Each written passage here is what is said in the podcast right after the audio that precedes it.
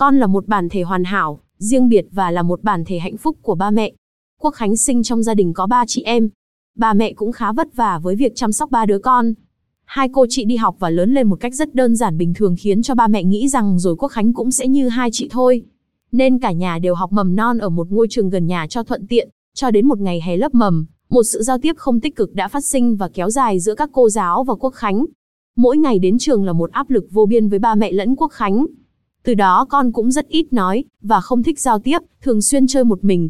Một vài người bạn thân của ba mẹ quan sát con cho rằng con bị bệnh hiếm nữa. Ba mẹ đã lo lắng cho đi khám ở bệnh viện và kết quả con bị rối loạn ngôn ngữ có thể tự kỷ cần phải trị liệu tại bệnh viện thời gian dài.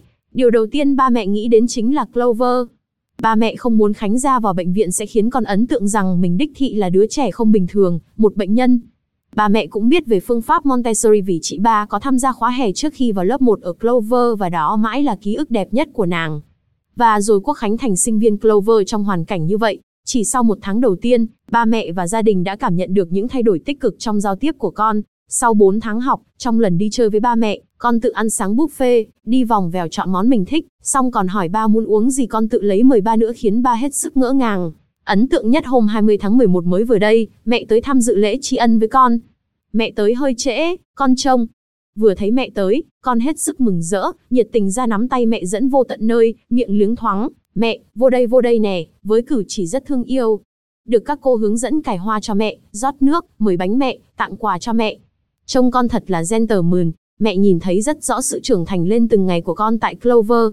Sự trưởng thành đó chính là hoàn thiện lòng yêu thương, hoàn thiện ngôn ngữ, khả năng lập kế hoạch, phản biện, lòng chân thật, biết giữ lời hứa, dọn dẹp ngăn nắp. Trên tất cả, ở Clover con hoàn toàn cảm thấy yên tâm để hoàn thiện những thiếu sót bản thân vì ở đây con thật sự được tôn trọng là một bản thể riêng biệt và được sự hướng dẫn chu đáo của các thầy, cô. Qua bài cảm nhận này mẹ Quốc Khánh muốn gửi lời tri ân đến người đã trao cơ hội cho Quốc Khánh gia nhập vào Clover. Bên cạnh đó cảm ơn cô Trinh và các cô đã dành thời gian tìm hiểu cặn kẽ về con để giúp con có phác đồ học thuật tốt nhất có thể, đủ nắng hoa sẽ nở. Và giờ đây Quốc Khánh đã và đang là một đứa bé hạnh phúc. Chân thành cảm ơn tất cả. Mẹ gửi kèm bức ảnh chụp hôm hai mươi tháng mười một.